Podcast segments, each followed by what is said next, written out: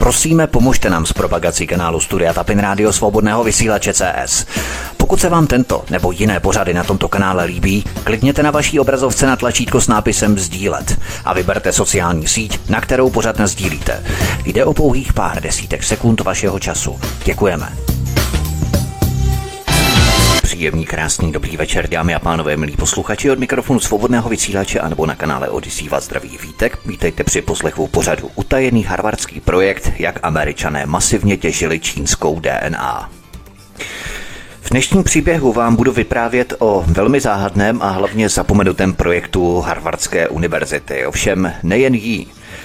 Přibližně dvě stě tisíc většinou negramotných čínských zemědělců byli bez svého informovaného souhlasu použití ve dvanácti amerických genetických experimentech, kdy jim byly odebírané vzorky D N A.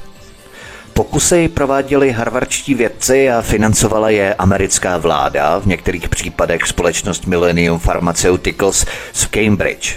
Zbytek výzkumu pak financoval Americký národní ústav zdraví. S Harvardskou univerzitou spolupracovaly tři instituce. Harvardská škola veřejného zdraví v rámci programu pro populační genetiku, potom Brighamská a ženská nemocnice a Massachusettská společnost pro výzkum duševního zdraví s doktorem Ming-Te Tsuangem. Jednu z těchto dvanácti studií bez genetické složky provedl doktor David Christiani ze školy veřejného zdraví. Tento projekt Harvardské univerzity se týkal konkrétně venkovských obyvatel ve východočínské provincii Anhui.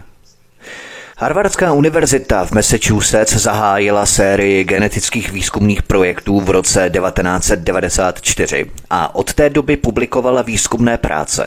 Od roku devatenáct set devadesát devět prováděla vláda Spojených států amerických tříleté vyšetřování těchto projektů a zjistila jejich pochybení.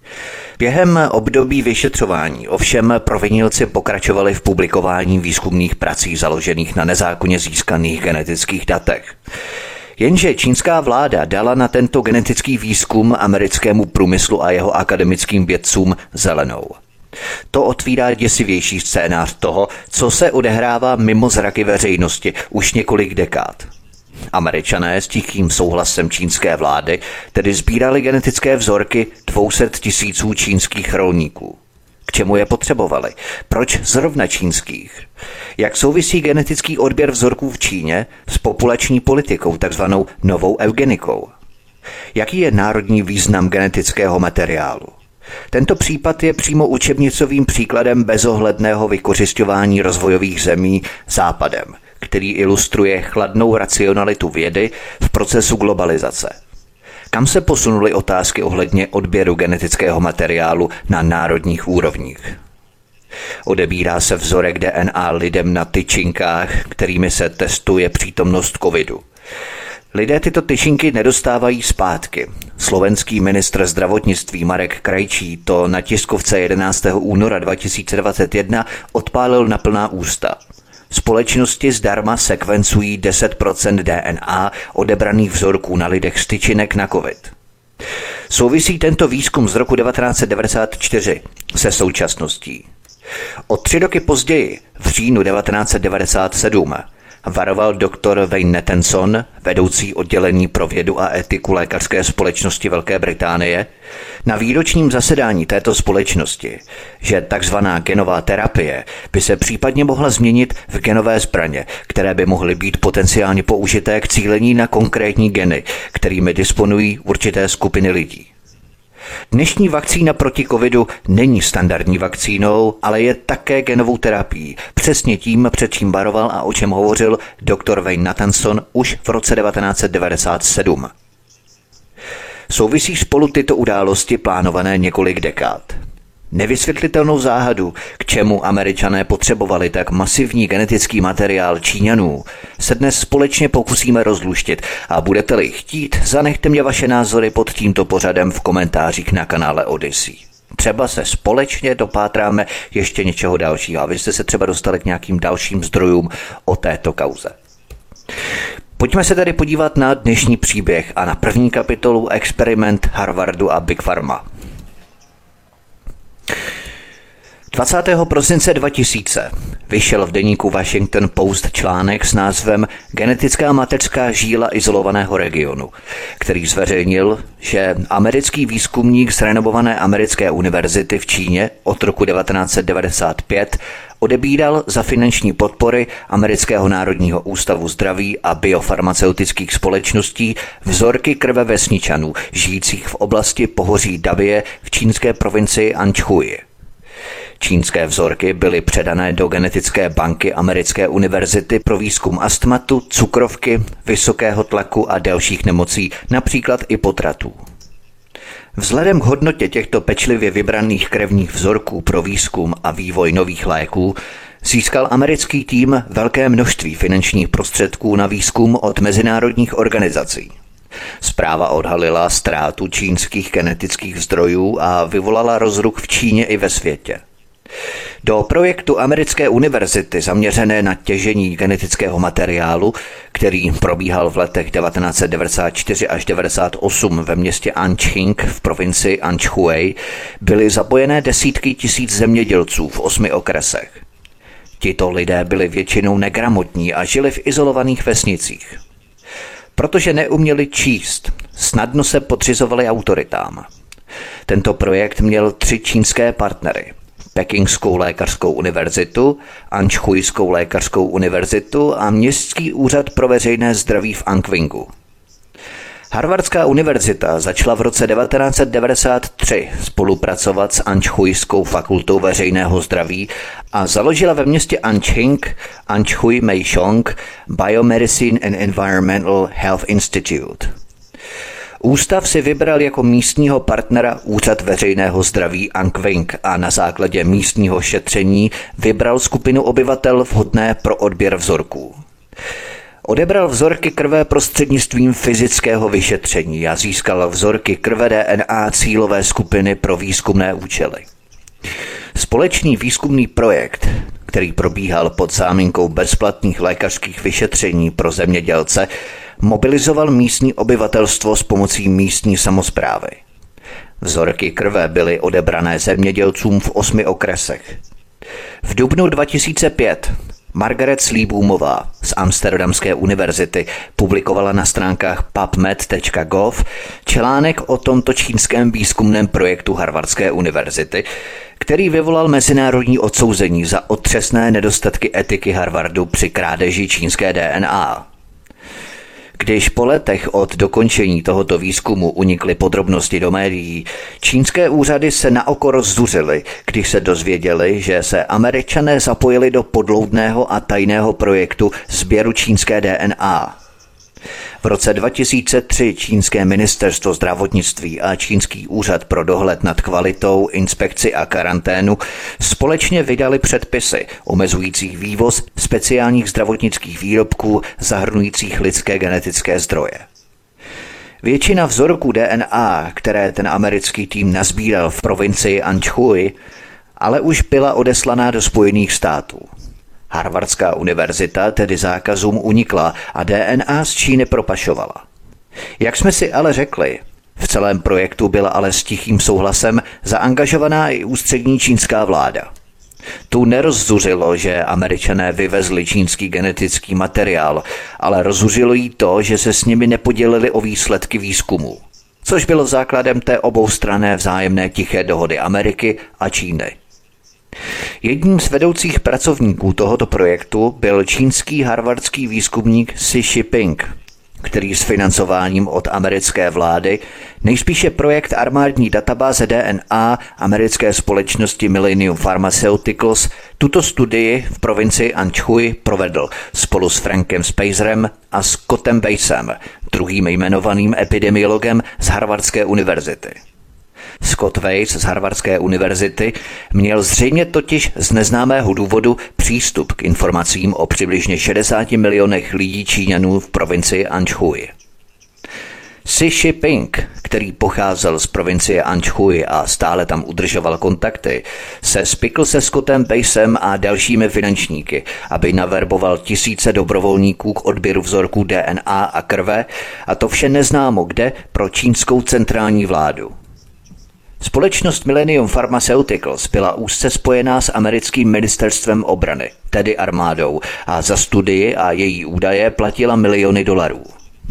Si Shiping a jeho spolupracovníci předložili vládě Spojených států ujištění o projektu, že budou dodržovat všechny předpisy o výzkumu na lidech, včetně poskytnutí kopie schválení čínskou revizní komisí, jakož i dokumentů o souhlasu podepsaných každým subjektem, a že neprodleně prohlásí této revizní komisi jakákoliv zranění anebo jiné neočekávané problémy zahrnující rizika pro subjekty a další osoby.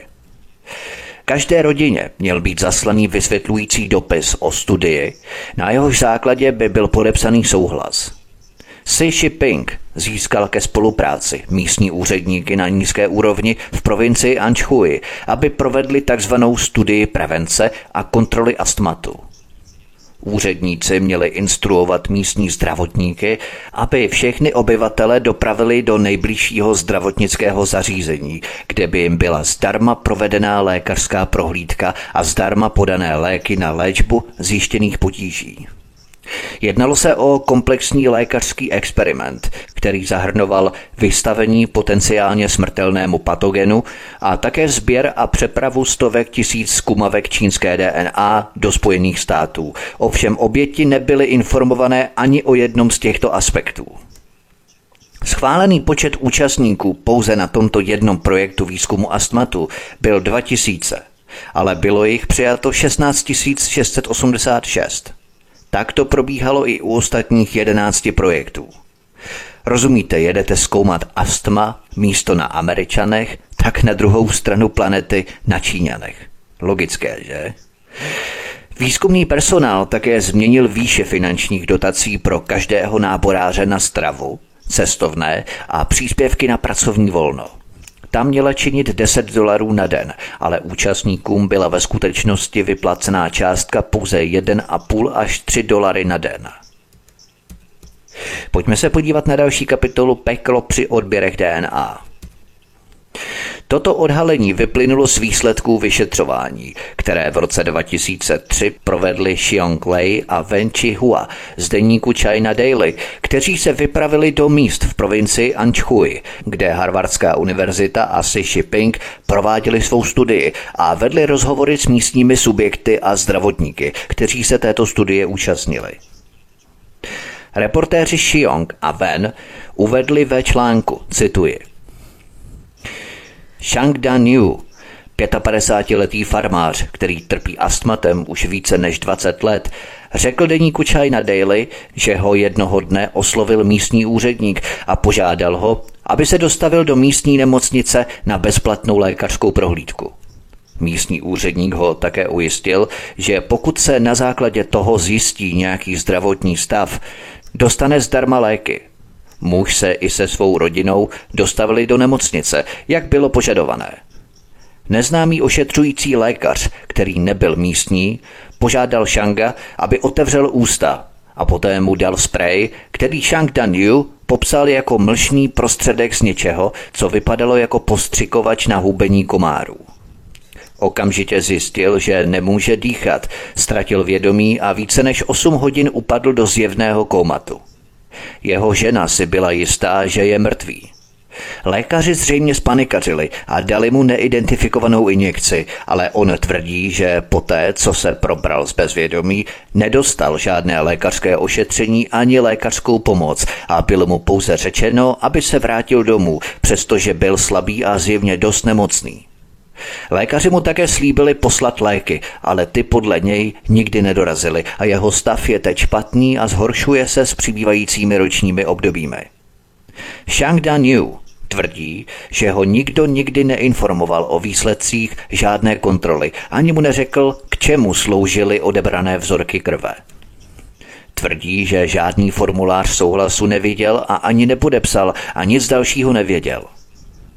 Jeden z vesnických lékařů řekl, že pochopil, že takzvaná kontrola byla součástí výzkumného projektu pro americkou univerzitu a řekl deníku China Daily, že jemu a jeho kolegům bylo řečeno, aby upozornili všechny vesničany s astmatickými příznaky, aby se dostavili do nemocnice na lékařské vyšetření. Říká, že mu bylo řečeno, že je to výhradně ve prospěch pacienta a že každému, kdo to bude potřebovat, bude nabídnutá bezplatná lékařská péče. Řekl, že nebyl bez obav z tohoto projektu, protože se týkal americké instituce, ale říká, že své pochybnosti odmítl, protože se zdálo, že byl schválený vyššími orgány.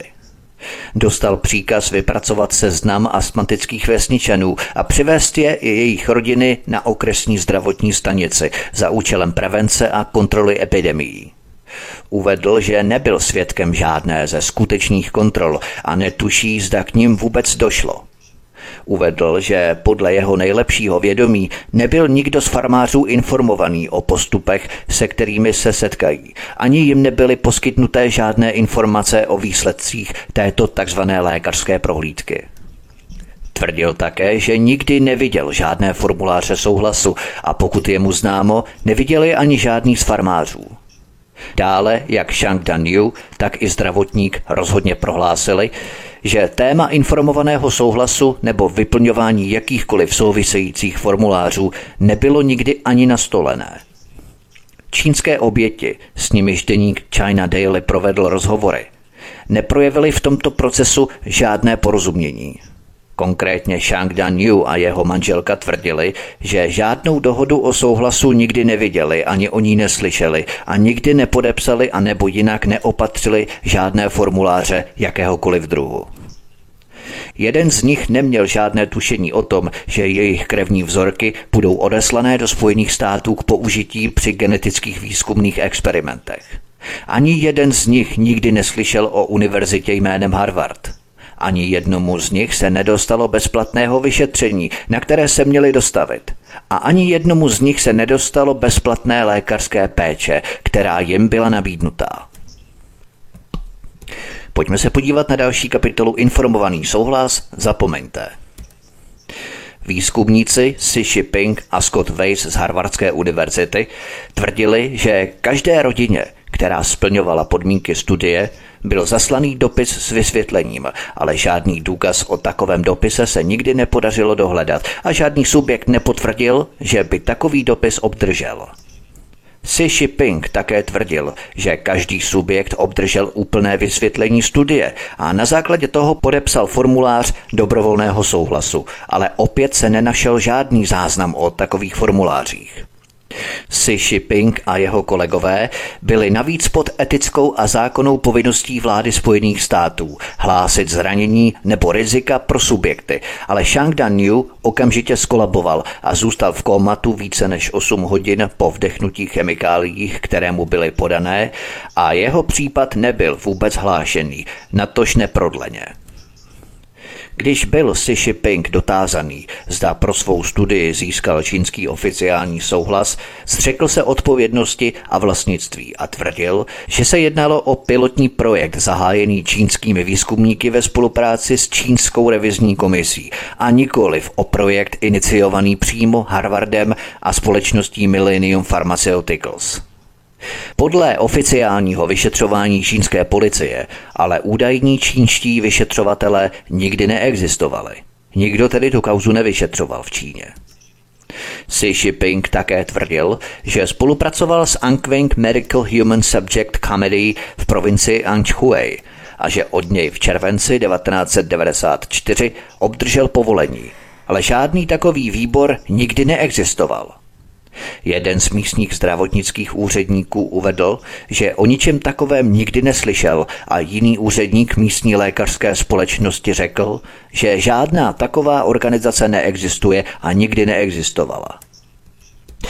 Posloucháte pořad Utajený harvardský projekt, jak Američané masivně těžili čínskou D N A. Od mikrofonu svobodného vysílače Studio Tapin Radio a nebo na kanále Odyssey vás zdraví Vítek. Písnička je před námi a pod ní pokračujeme. Hezký večer a pohodový poslech. Od mikrofonu svobodného vysílače Studia Tapin Radio a nebo na kanále Odyssey vás zdraví Vítek. Posloucháte pořad Utajený harvardský projekt, jak Američané masově těžili čínskou D N A. Pojďme na další kapitolu mlžení. Si Shiping a Scott Weiss z Harvardské univerzity začali provádět svůj pokus na lidech a sbírat D N A. Když se ale jejich činnost stala veřejně odsouzeníhodnou a jejich fakta byla zpochybněná, oba zveřejnili odvolání a uvedli, že nesprávně uvedli, že jejich studie začala v červenci devatenáct set devadesát čtyři, zatímco ve skutečnosti prý začala v roce devatenáct set devadesát pět po získání souhlasu místního čínského výboru pro vnitřní záležitosti. Si Shiping a Scott Weiss zahájili svou studii dávno předtím, než získali fiktivní souhlas neexistující organizace. Jiní autoři si všimli, že ve stejném čísle téhož lékařského časopisu, ve kterém bylo toto přiznání učiněné, byly podobné opravy provedené také u sedmi dalších vědecko-výzkumných článků Si Shipinga a Scotta Weisse z Harvardu. Přitom ve všech článcích byla odvolaná dřívější data skutečného zahájení studie a nově uvedená tak, aby se shodovala se zdánlivě pozdějším schválením revizní komise. Všechny hmatatelné důkazy ale naznačují, že Si Shiping padělal dokumenty, zpětně upravoval formuláře a zahájil sběr dat bez schválení a zdá se, že žádné oficiální schválení nikdy neexistovalo. Zdá se, že všechno, co dělal, bylo nezákonné. O této události bylo napsaných několik pojednání. Pojďme na další kapitolu, co se skutečně stalo. Je zcela jasné, že Si Shiping využil svých zkušeností a svého postavení, znalosti Číny a svých kořenů v provincii Anhui a nedostatečné vyspělosti této chudé a zaostalé provincie k provedení nelegální a neschválené lékařské studie. Přitom důvodně očekával, že se o jeho činnosti dozví pouze místní okresy a poté uprchl do Spojených států s pokladem čínské krve a vzorků D N A. Všechno nasvědčuje tomu, že jeho záměrem bylo provádět tuto činnost soukromně, bez uvědomění vyšších orgánů a ústřední čínské vlády. Neexistují žádné důkazy o tom, že by místním obyvatelům slíbil bezplatné lékařské vyšetření nebo léky. Spíše se zdá, že tyto sliby použil jako návnadu, aby nalákal své oběti. Ze záznamu vyplývá, že nikomu nebyly poskytnuté žádné léky, dokonce ani ty, které byly nezbytné k léčbě oběti v případě potenciálně smrtelných výsledků testů. Z dostupných faktů nevyplývá, že by někdy byla provedená nebo měla být provedená jakákoliv skutečná lékařská prohlídka, což znamená, že celý příběh byl lživý. I když není známé, jak Si Shiping získal své ošetřující lékaře, kteří testy prováděli. Zdá se, že testovali účinnost jednoho nebo více patogenů, o kterých je známé, že způsobují prudké astmatické záchvaty.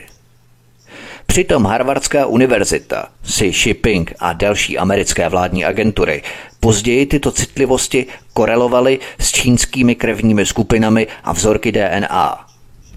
Je zřejmé, že účelem neidentifikovaného spreje bylo pozorovat okamžitý dopad na oběť, pokud nebyla přijatá žádná opatření pro sledování pacienta. Ale závažnost okamžitého kómatu byla zřejmě neočekávaná. Jediný zde identifikovaný pacient byl nouzově ošetřený a nezemřel. Už ovšem není snadné zjistit, kolik podobných nouzových stavů skutečně nastalo. Ani zda v důsledku aplikace těchto patogenů na oběti došlo k úmrtí a vlastně ani rozsah případných dlouhodobějších dopadů. Vzhledem k zaostalosti oblasti a obecné nevyspělosti venkovského regionu Anhui je snadno možné, že došlo k úmrtím, vážným zraněním a chronickým zdravotním potížím, které byly buď připsané jiným příčinám, nebo byly jinak zamaskované a pohřbené. Je statisticky nepravděpodobné, že by se pouze jedna osoba dostala do tak kritického stavu, že by po podání patogenu okamžitě upadla do kómatu, pokud bylo testovaných statisíce osob. Dále nebyl nalezený žádný čínský zdravotnický personál, který by skutečně viděl prováděné testy nebo vyšetření. Vzhledem k tomu, že Si Shiping a jeho kolegové neinformovali úřady o Shangově případu, můžeme s jistotou předpokládat, že všechny ostatní podobné případy zůstaly rovněž neohlášené. Pokud by Si Shiping neoznámil kritickou událost, jako je okamžité bezvědomí nebo kóma, měl by téměř jistě lepší důvod neoznámit závažnější události. Zdá se být jasné, že pokud si Si Shiping nebyl plně vědomý možnosti úmrtí nebo vážného zranění před účinky na farmáře Shanga, byl si toho jistě vědomý potom. Dostupná fakta nám říkají, že žádná následná opatření nebyla nikdy provedena. To také vyvolává vážnou otázku, zda byly testy v tomto okamžiku ukončené, nebo zda se v nich pokračovalo dál. Existují totiž další záznamy o podobných experimentech prováděných v Gruzii, kde ruské úřady experimenty ukončily poté, co došlo k úmrtí. Margaret Sleeboomová ve své výzkumné práci napsala, že se jedná o dokonalý příběh o tom, jak Američané využili zranitelnosti a důvěřivosti zaostalého obyvatelstva v ústině hornaté provincie Anhui a poznamenala, že argumenty Si Shipinga se týkaly výhodnosti projektu pro pacienty v bohatých zemích, nikoli pro pacienty v Číně. Podívejme se na další kapitolu Popírání, lži a utajování. V březnu devatenáct set devadesát devět vyslala americká univerzita do Číny tým, který měl zajistit, aby byl výzkum v Anhui eticky a vědecky správný. O pět měsíců později zahájily regulační orgány amerického ministerstva zdravotnictví a lidských služeb vyšetřování genetického výzkumu americké univerzity v Číně. V březnu dva tisíce dva ministerstvo zjistilo, že genetický projekt v Číně vážně porušil předpisy v mnoha ohledech, včetně lékařské etiky, bezpečnosti účastníků a dohledu a řízení. Když se zpráva o této lékařské parodii dostala na veřejnost, Si Shiping a Harvardská univerzita se staly předmětem trestního vyšetřování ve Spojených státech i v Číně. Když ale byl Si Shiping odhalený a jeho aktivity zpochybněné, byl vzdorovitý a jeho prvním činem bylo, že sáhl vysoko do oficiální infrastruktury a požadoval, aby jeho kritici byli cenzurovaní a umlčení. Na kritiku své zločinnosti a otřesného nedostatku etiky Si Shiping vzdorovitě reagoval dopisem úředníkům čínské ústřední vlády, ve kterém požadoval, aby cenzurovali všechny zprávy o jeho genetických experimentech a podnikli oficiální kroky proti jeho kritikům. Margaret Sleeboomová v jejím článku napsala, že Xiong Lei, špičkový novinář tiskové agentury Nová Čína, se dlouhou dobu věnoval případu Si Shipinga a snažil se zastat čínského lidu. Jeho zprávy se staly natolik vlivnými, že Si Shiping ho považoval za hrozbu pro svůj výzkum a požádal ministerstvo školství, aby jeho zprávy cenzurovalo. Psal také další dopisy úředníkům Čínské akademie věd s nehoráznými požadavky. Právě články Xiong Leje upozornili čínskou ústřední vládu na problém a přiměli ji k vyšetřování Si Shipinga a jeho aktivit. Si Shiping se přiznal, že z Číny nelegálně odebral stovky tisíc vzorků krve a D N A a že skrytě obcházel zákony o vývozu těchto produktů. Margaret Sleeboomová napsala, že Si Shiping neprojevil žádný smysl pro odpovědnost za své činy, ale místo toho obvinoval méně osvícené lidi, například místní lékaře. Podívejme se na další kapitolu vyšetřování. Když začalo být zřejmé, že pověst Harvardské univerzity a Amerického národního ústavu zdraví byly vážně pošramocené četnými obviněními ze zločinu a etických poklesků a veřejným odhalováním stále větší litanie lží, které byly při utajování odhalené, do celé věci se zapojila americká vláda.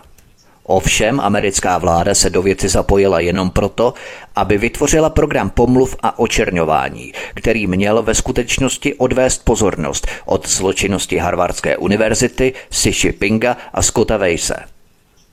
Nejprve Američanka Gwendolyn Zahnerová, psychiatrická epidemioložka a bývalá odborná asistentka na Harvard School of Public Health, podala v roce devatenáct set devadesát devět patnáctistránkovou stížnost americkému úřadu pro ochranu účastníků výzkumu na lidech. V této stížnosti tvrdila, že dva epidemiologové z Harvardské univerzity zneužívali účastníky této studie a tvrdili, že nevědomí pokusní králíci účastníci byli ke studiím donucení. Americký úřad pro ochranu účastníků výzkumu na lidech zahájil v roce devatenáct set devadesát devět vyšetřování, které trvalo až do začátku roku dva tisíce dva a přinesl usvědčující zjištění.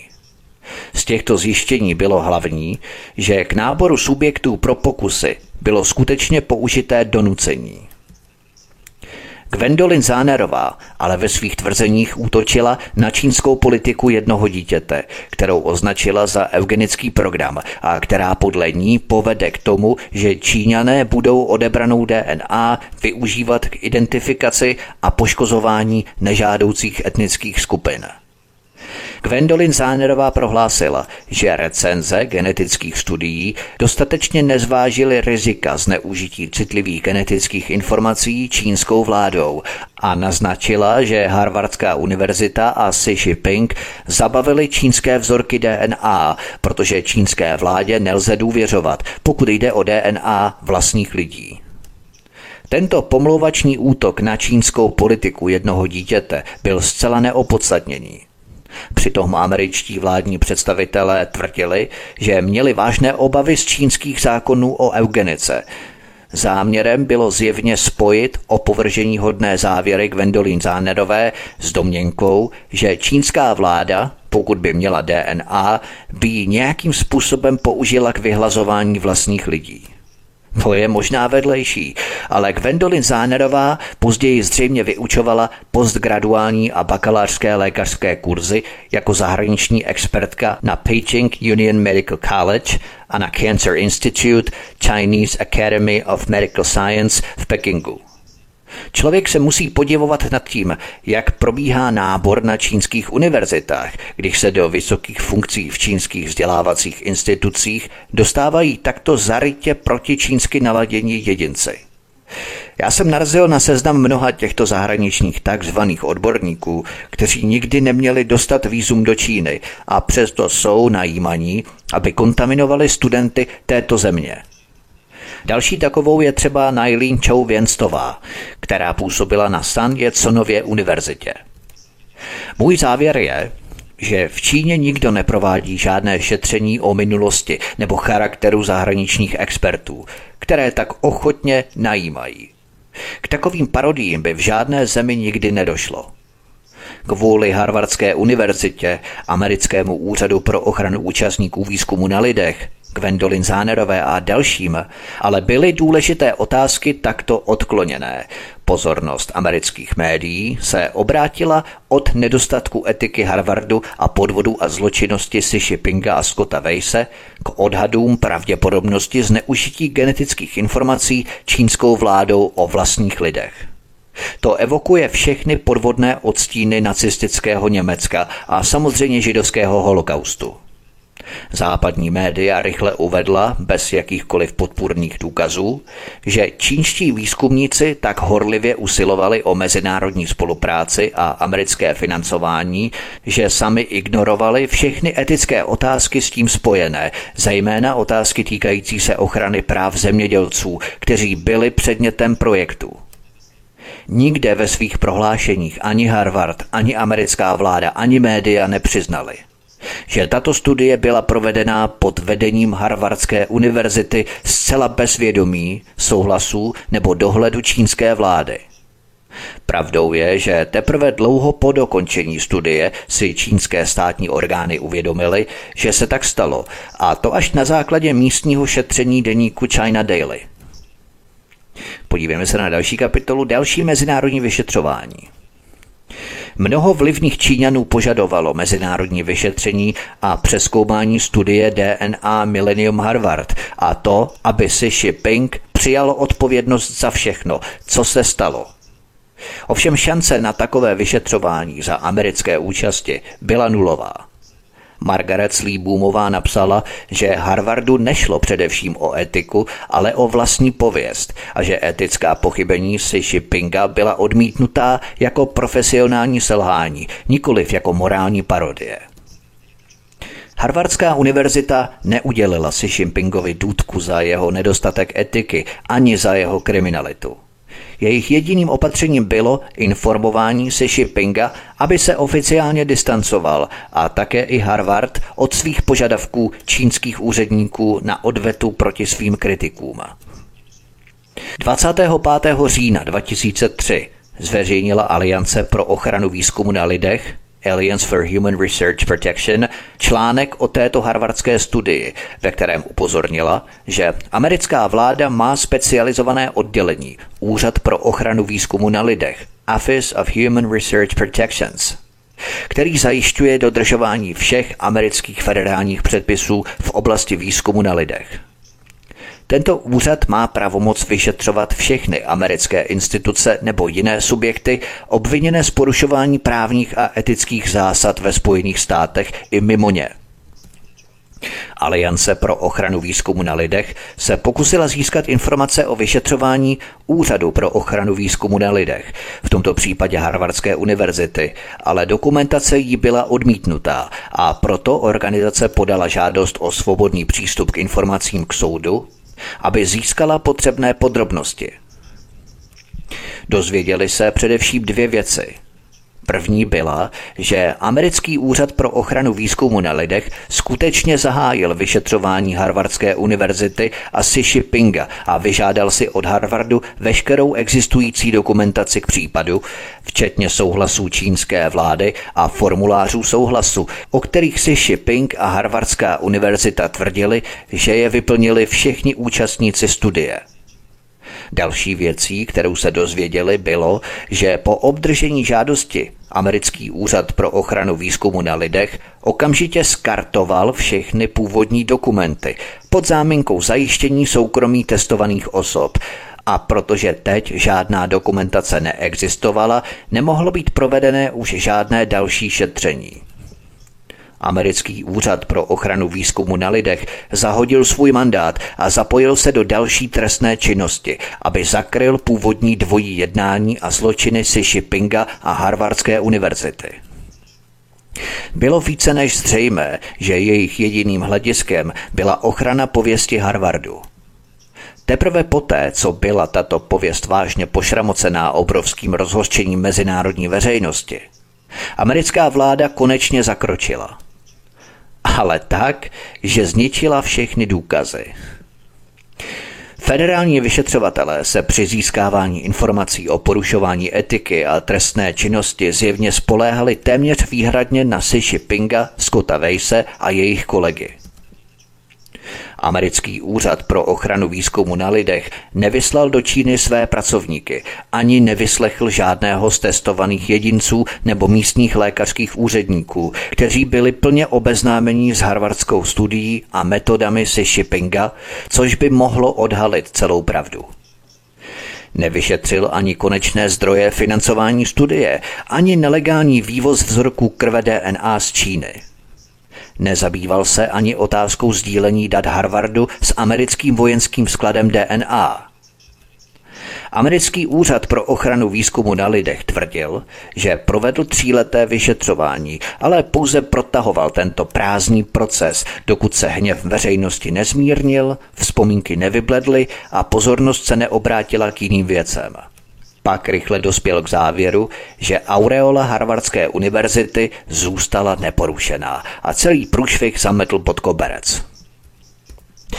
Posloucháte pořad Utajený harvardský projekt, jak Američané masivně těžili čínskou D N A. Od mikrofonu svobodného vysílače Studio Tapin Radio a nebo na kanále Odyssey vás zdraví Vítek. Písnička je před námi a pod ní pokračujeme. Hezký večer a pohodový poslech. Od mikrofonu svobodného vysílače Studia Tapin Radio a nebo na kanále Odyssey vás zdraví Vítek. Posloucháte pořad Utajený harvardský projekt, jak Američané masově těžili čínskou D N A. Podívejme se na další kapitolu Meisterstück. Harvard vyšetřil sám sebe. Ovšem vraťme se zpět k vyšetřování Harvardské univerzity a těžení čínské D N A. V polovině vyšetřování Úřadem pro ochranu výzkumu na lidech na Harvardu došlo k výměně nejvyššího vedení této agentury. Přitom americká vláda najala obviněného, aby vyšetřil svůj vlastní zločin. Takové chucpe, nevěříte? Novým šéfem Úřadu pro ochranu výzkumu na lidech se stal Greg Koský, který byl na Harvardské univerzitě bývalým ředitelem zodpovědným za dohled nad projekty Si Shipinga a dalšími projekty výzkumu na lidech a osobně vedl vyšetřování Si Shipinga a výzkumného programu.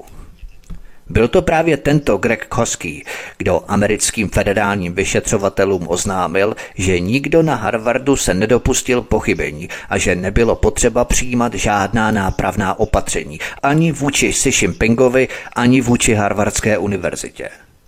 Greg Koský poté opustil Úřad pro ochranu výzkumu na lidech a vrátil se, kam myslíte, zase zpátky na svůj předchozí post na Harvardskou univerzitu.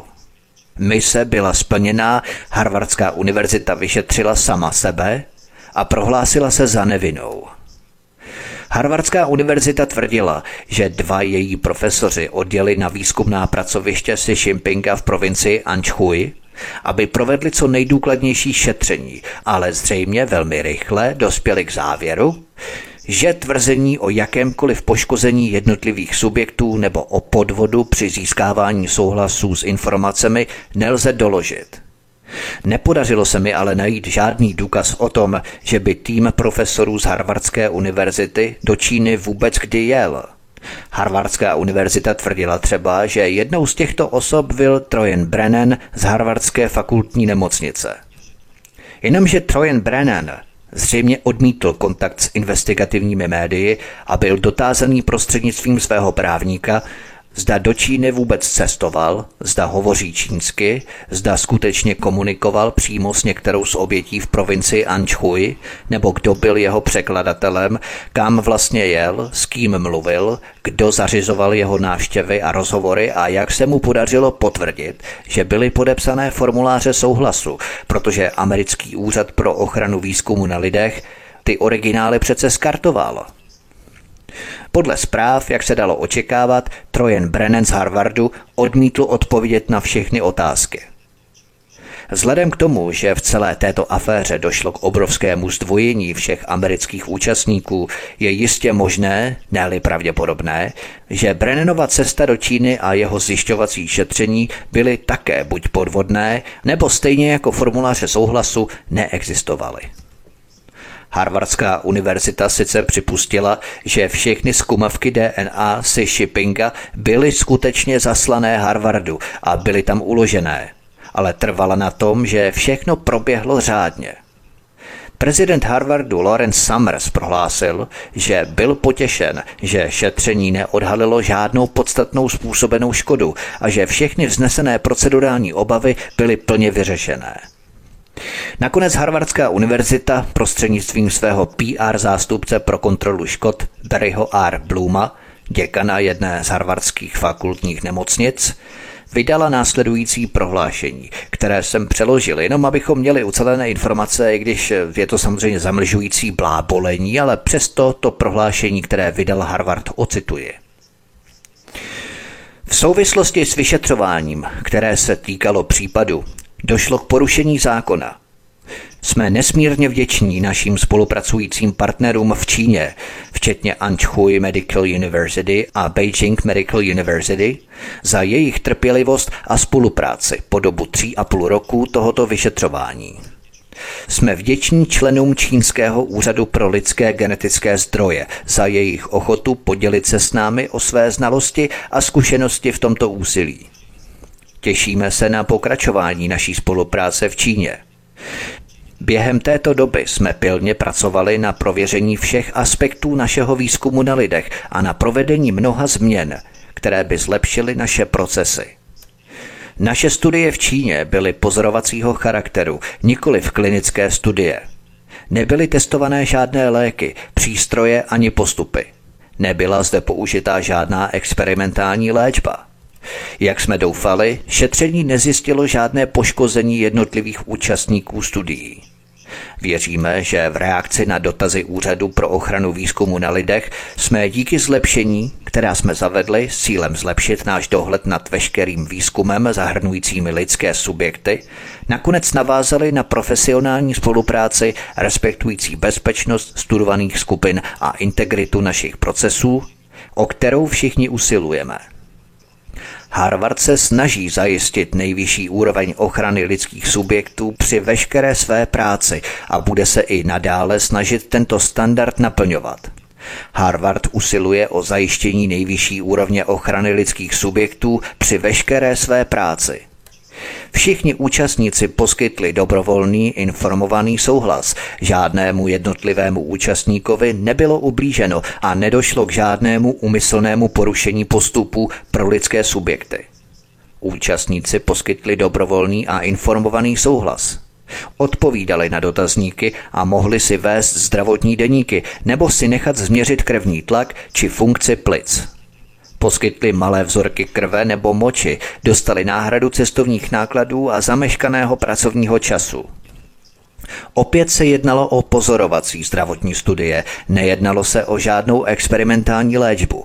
Konec citace Harvardské univerzity. Obrázek si můžeme udělat my sami o tom, o čem jsme hovořili doteď.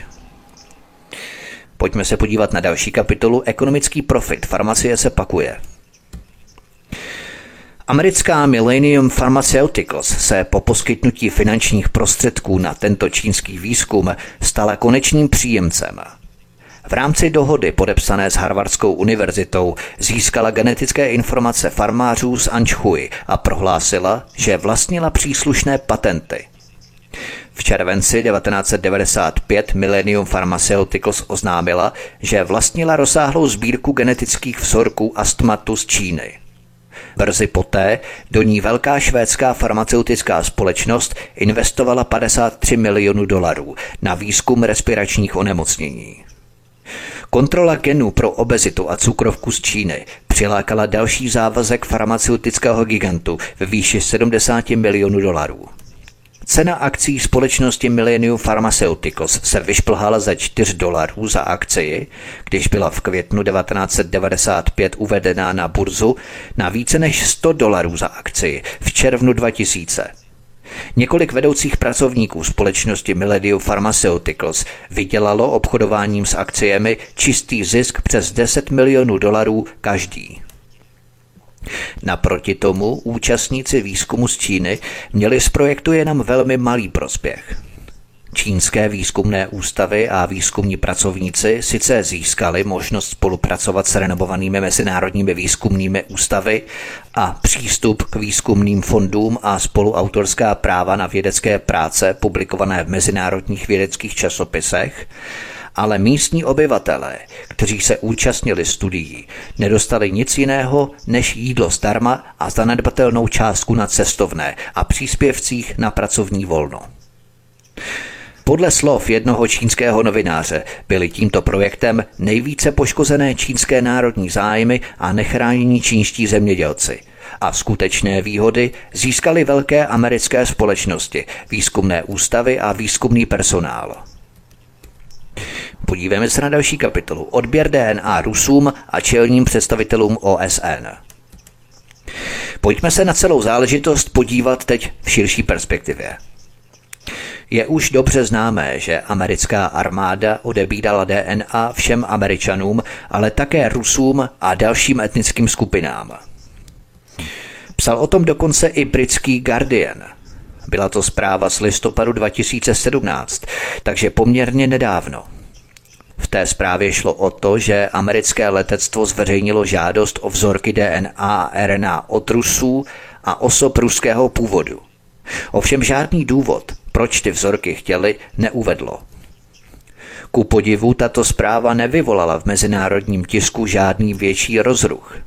Ovšem dovedete si představit titulky v novinách, kdyby Rusko, Čína nebo iránská armáda začaly provádět výzkum britských nebo amerických vzorků D N A. To by byl bugr a hysterie ohlušující.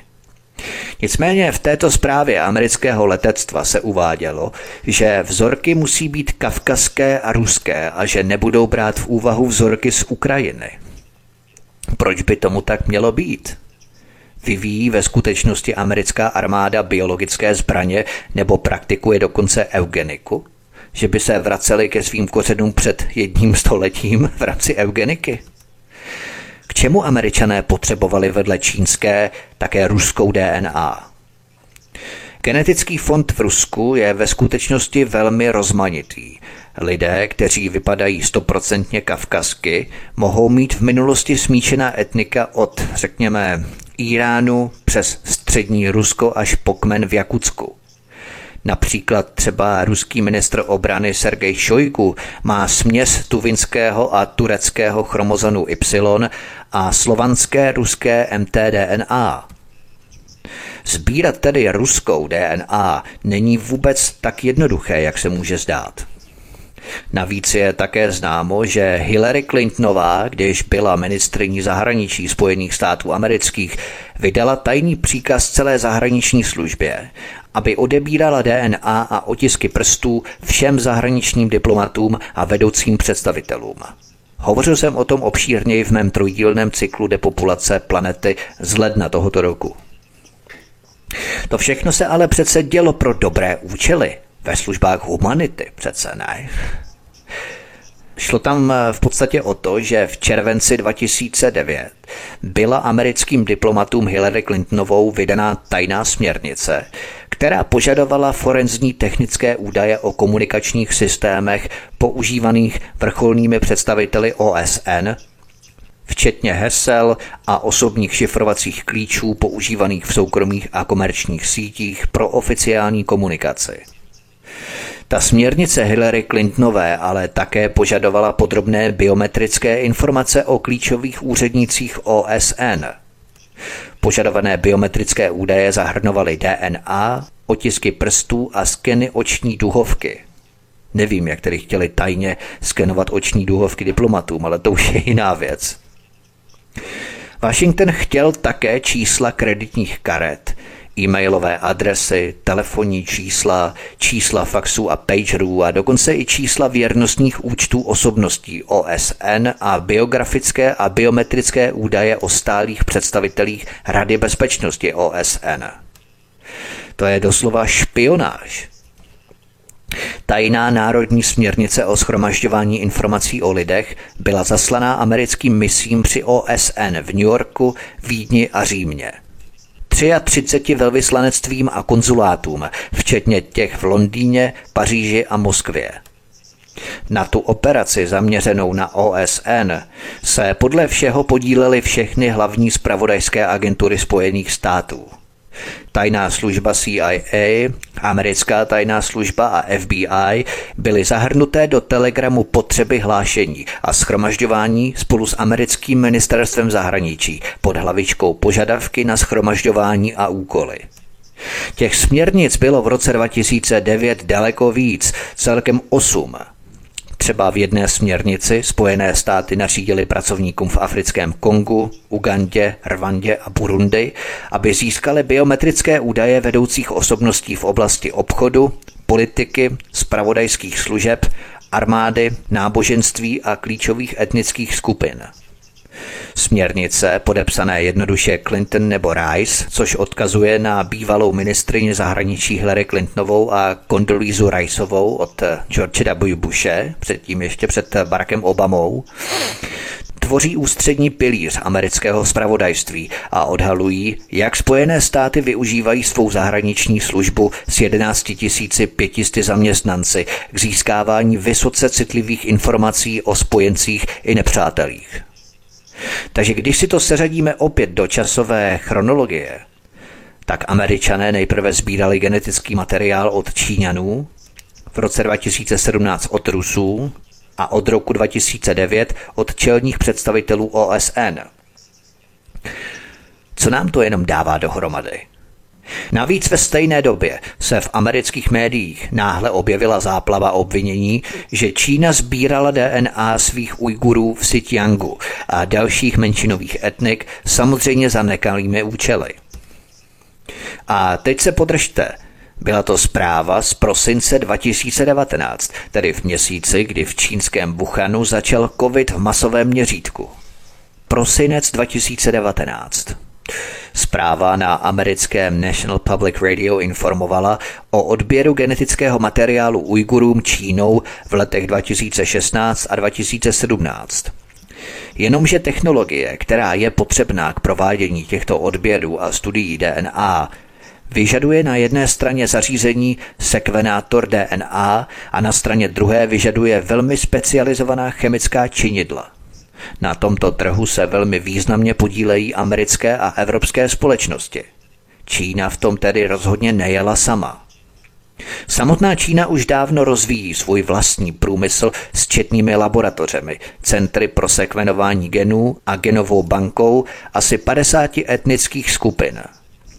V roce devatenáct set devadesát osm ještě čínské úřady dočasně zastavily projekt spolupráce na výzkumu dlouhověkosti s Dukeovou univerzitou a německým výzkumným centrem poté, co jeden čínský pracovník zpochybnil proces udělování souhlasu a další obvinili výzkumníky z vykrádání genetického dědictví země.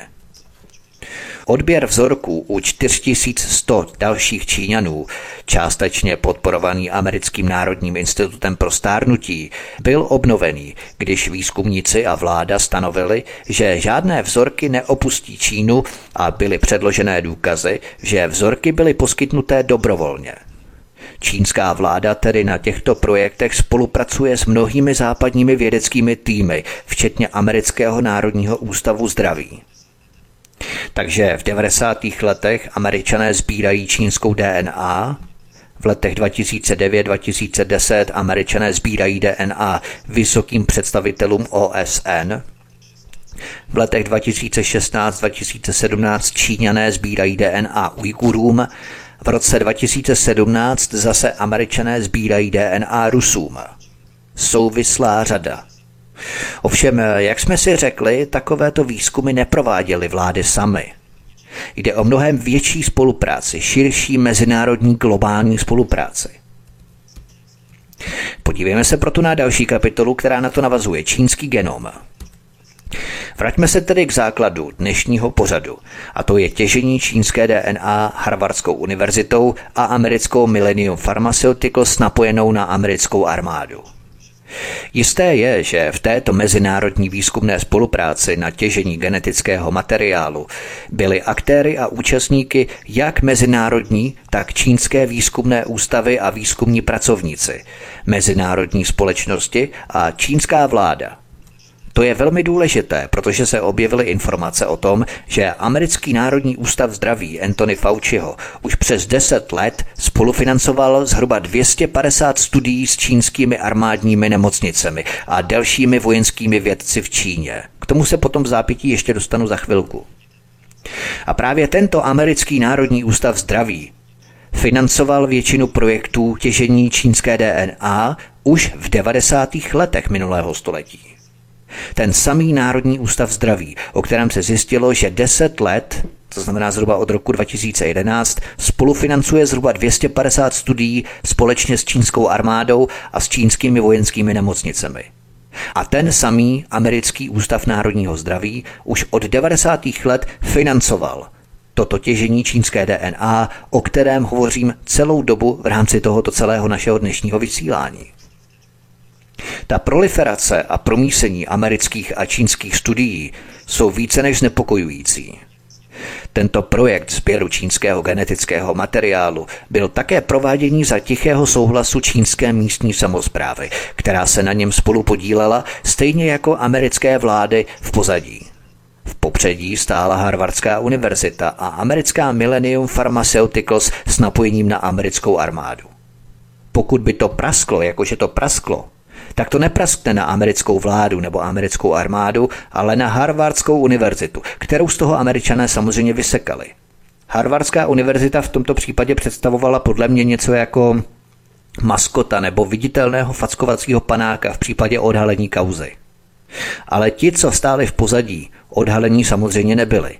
To byla americká vláda, americká armáda a čínská vláda. Posloucháte pořad Utajený harvardský projekt, jak Američané masivně těžili čínskou D N A. Od mikrofonu svobodného vysílače Studia Tapin Radio a nebo na kanále Odyssey vás zdraví Vítek. Písnička je před námi a pod ní pokračujeme. Hezký večer a pohodový poslech. Od mikrofonu svobodného vysílače Studia Tapin Radio a nebo na kanále Odyssey vás zdraví Vítek. Posloucháte pořad Utajený harvardský projekt, jak Američané masově těžili čínskou D N A. Jednou z hlavních obav je, že tento druh masového sběru D N A je přesně to, co je zapotřebí k návrhu a výrobě etnicky specifických biologických zbraní. Hovořil jsem o tom v mém trojdílném cyklu Depopulace planety. Margaret Sleeboomová v jejím článku uvedla, cituji, čínsko-americké společné výzkumné projekty v devadesátých letech dvacátého století využívaly studenty a společnosti výzkumu k odcizení čínské krve a k dekódování D N A čínské rasy. Tento kód by poskytl informace o čínském imunitním systému, které by mohly být využité k vytvoření genetických zbraní. Margaret Sleeboomová poznamenala, že čínský genomový projekt je obzvláště zajímavý částečně kvůli menšinám, ale hlavně proto, že se předpokládá, že některé venkovské populace a etnické skupiny v Číně zůstaly po staletí statické, takže každý region má jiný vzorec genů a nemocí. O sběr čínské D N A se zajímala řada organizací, ale mnozí odborníci už dvacet let varují, že, jak uvedla Margaret Sleeboomová, Čína čelí perspektivě, že geny stovek milionů jejich obyvatel se mohou stát neocenitelným zdrojem zahraničních farmaceutických společností. A to nás přivádí k našemu současnému tématu, kdy jedna z velkých farmaceutických společností, Millennium Pharmaceuticals, financovala prostřednictvím Harvardské univerzity výzkumný program. Jehož cílem bylo získat vzorky krve a D N A od dvě stě tisíců Číňanů, jejichž výsledky by zůstaly v držení a vlastnictví americké velké farmaceutické společnosti a americké armády bez jakéhokoliv přínosu pro čínský lid. Margaret Sleeboomová dále napsala, cituji, všichni Číňané Tsinghua, kteří pocházejí od Žluté řeky a Changjiangu, mají stejné geny. Podle článku se Američané domnívali, že provincie Anhui, kde je mobilita obyvatelstva nízká, pokrevní vztahy relativně stabilní a výdej léků relativně nízký, ještě není znečištěná. A to usnadňuje genetický experiment na orientálcích. Nejenom, že se prováděly pokusy na lidech z D N A Chanů a Tibetanů, ale také se zkoumaly rozdíly mezi východním a západním genetickým kódem. Xiong Lei, investigativní lékařský korespondent deníku China Daily, který tento případ v Číně otevřel, napsal, že Američané rádi citují Norimberský kodex lidských práv, když se jim to hodí. Ale když se rozhodnou kodex porušit, ignorují ho. Napsal, že když se dozvěděl o mezinárodní konferenci o bioetice, která se měla konat v Pekingu, navrhl programovému výboru, aby se konference zúčastnili i účastníci harvardské studie, aby se všichni mohli dozvědět pravdu. Jeho návrh byl odmítnutý. Organizátoři z Harvardu, anglické Oxfordské univerzity a bohužel ku podivu i Čínské akademie společenských věd mu sdělili, že účelem konference mělo být akademické setkání, které se zaměří na etické otázky vznikající při výzkumu na lidech a že, cituji, nepovažujeme za vhodné zvát na naší konferenci odborníky, kteří se nezabývají bioetikou. Xiong dospěl k závěru, že problematiku lékařské bioetiky je třeba výjmout z područí bioetických profesionálů a předat ji do rukou těch, kteří budou prosazovat její uplatňování. Jeden z článků zakončil konstatováním, že Čína si musí udělat pořádek doma a psal také, že Čína musí vynaložit prostředky na prosazování etických zásad a že by měl být zřízený mezinárodní tribunál, který by trestal ty, kdo ho porušují. S tím bych sice souhlasil, ale šance na vytvoření takovéhoto tribunálu, který by byl akceschopný, je prostě nemožná, když jsou to právě sami západní vlády a jejich nadnárodní organizace a korporace, kteří všechno porušují.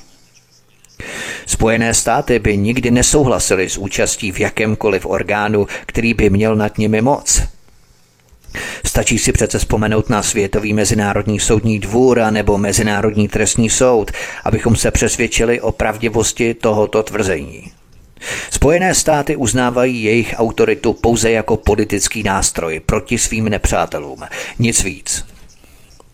Neetických a nezákonných genetických expedic do Číny bylo mnoho, všechny prováděli Američané. Další takovou byl třeba experiment se zlatou rýží na Tufcově univerzitě. Podívejme se na další kapitolu Čínsko-americké projekty. Pamatujete si na můj dvoudílný cyklus jedenáctého září, který jsem vysílal v září minulého roku? dva tisíce dvacet jedna. Ve druhém díle tohoto cyklu jsem tam hovořil o napojení globalistů na Čínu v obrovské míře. Etiopan Tedros Ghebreyesus, jak víme, šéfuje Světové zdravotní organizaci W H O. A tento šéf Světové zdravotní organizace W H O, Tedros Ghebreyesus, byl do čela této Světové zdravotní organizace W H O zvolený v květnu dva tisíce sedmnáct. Ale o pouhé dva měsíce předtím, tedy v březnu dva tisíce sedmnáct, přednesl Tedros Ghebreyesus hlavní projev na Pekingské univerzitě Tsinghua University a na stejné přednášce Pekingské univerzity přednesl svůj projev tehdy i také Bill Gates s názvem Pohled do budoucnosti, inovace, filantropie a globální vedení. Když se podíváme do správní rady této Tsinghua University v Pekingu, School of Economics and Management, tak ve správní radě této Pekingské čínské univerzity najdeme pozoruhodné prvotřídní globalisty a osoby z elitních světových bank a korporací. Henry Paulson, generální ředitel Goldman Sachs, Jamie Dimon z J P Morgan Chase. Ve správní radě této čínské univerzity sedí také Mark Zuckerberg, šéf Facebooku a Instagramu, Elon Musk, rakety, satelity, družice, společnost SpaceX, Tim Cook, Lawrence Fink z BlackRocku, který měl být jmenovaný do pozice ministra financí v případě vítězství Hillary Clintonové v roce dva tisíce šestnáct, vyhrál Donald Trump tehdy. BlackRock je v podstatě největší globální investiční fond a generální ředitelé společností Dell, I B M, Walmart, General Motors a jak jsem zmínil BlackRock a mnoha dalších. A tihle všichni elitní globalisté sedí ve správní radě čínské Pekingské univerzity Tsinghua University, ve které přednášel šéf W H O dva měsíce před jeho zvolením, Tedros Ghebreyesus nebo Bill Gates. A tuto univerzitu vede Wang Wishang, viceprezident Čínské lidové republiky. Tak ta provázanost předních globálních elit ze západu na Čínu je naprosto zřejmá a s námi tady hrají nějaké pitomé divadlo, trapné divadlo, že čínský virus z Wuhanu a nesmíme obchodovat s Čínou, protože Huawei a tak dál. A všichni ti přední západní globalisté z korporací bank sedí ve správní radě univerzity, kterou vede Wang Wishang, viceprezident Čínské lidové republiky. Jenomže to není zdaleka všechno. Nedávno se totiž zjistilo, že vláda Spojených států amerických financovala více než dvě stě padesát studií pro čínské komunistické vojenské výzkumníky. Prostě američtí daňoví poplatníci už více než deset let platí účty za studie spojené s čínskou armádou. O co jde? Několik amerických agentur národních institutů zdraví, včetně Národního ústavu pro alergie a infekční nemoci Anthony Fauciho, financovali více než dvě stě padesát studií.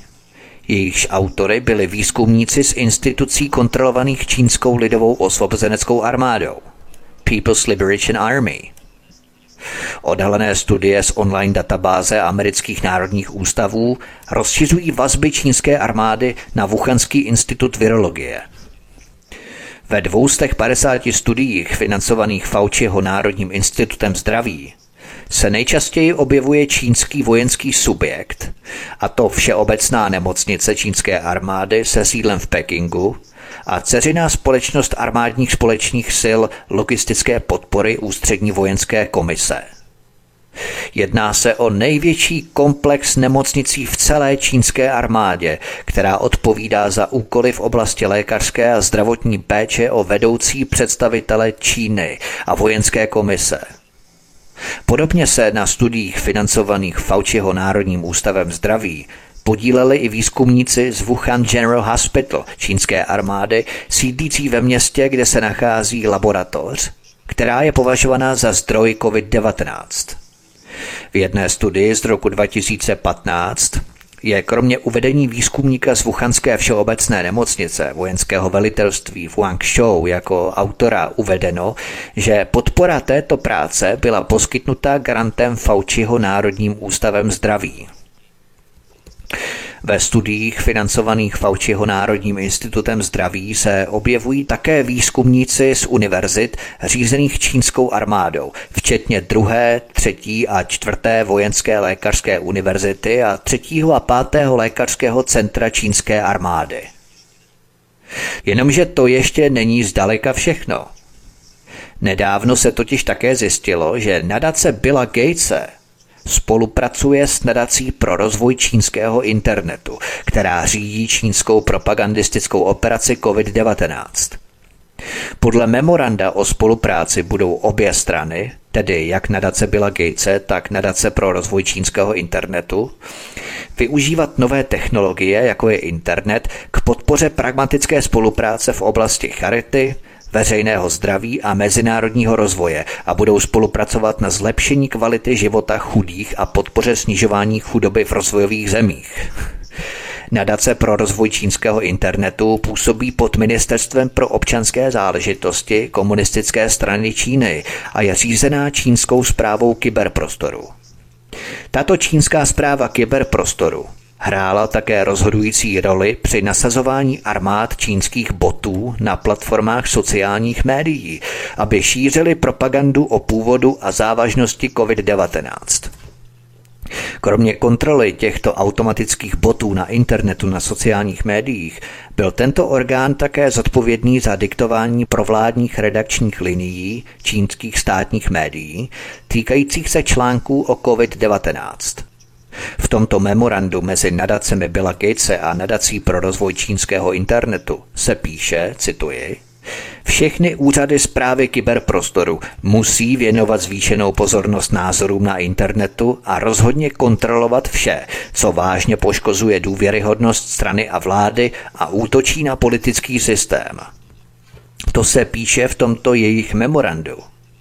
Když máte výhrady vůči vládám, vůči oficiálnímu narativu o covidu anebo vůči systému jako takovému, tak tato skupina si na vás posvítí a dá si na vás pozor, došlápne si na vás. A teď si představte, že s touto čínskou skupinou nadace na rozvoj čínského internetu spolupracuje nadace Billa Gatese na řízení oficiálních narativů a vládní propagandy kolem covid devatenáct. Pojďme na poslední kapitolu znepokojivé otázky. Začíná nám být jasné a docvakávat nám, že tato spolupráce Američanů s Čínou se provádí na více úrovních. Jedna věc je aliance pěti zemí Five Eyes a útočení na čínský Huawei, protože patriotičtí nacionalističtí Číňané drží Huawei. A hoši, kteří spolu mluví, se také mezi sebou občas poštěkají. Ale ovšem další úroveň je globální spolupráce s Čínou. Tato spolupráce se odvíjí na těžení genetického materiálu D N A a spolupráci globalistů mezi sebou, tedy Anthony Fauci a jeho Národní ústav zdraví, s čínskou armádou anebo vojenskými nemocnicemi, anebo Bill Gates ve spolupráci s nadací na rozvoj čínského internetu, která řídí oficiální doktrínu a vládní kampaň covidu. A teď si ještě vzpomeňme na Tsinghua University a na březen dva tisíce sedmnáct. Tehdy na této univerzitě vystoupil jednak novopečený šéf W H O Tedros Ghebreyesus a spolu s ním i Bill Gates. W H O manažuje kampaň covidu na celém světě. Bill Gates se podílel na pandemických cvičeních Clydex z května dva tisíce osmnáct a Event dvě stě jedna z osmnáctého října dva tisíce devatenáct. A vedle Čínské univerzity, kde Bill Gates vystoupil v březnu dva tisíce sedmnáct, teď vybouchla další bomba, že Bill Gates spolupracuje s nadací na rozvoj čínského internetu v rámci oficiálního řízení vládní propagandy covidu v Číně. Ta provázanost není žádná konspirační teorie nebo dezinformace. Máme tady konkrétní odkazy na konkrétní spolupráce mezi předními globálními nadacemi, osobami, čínskou vládou.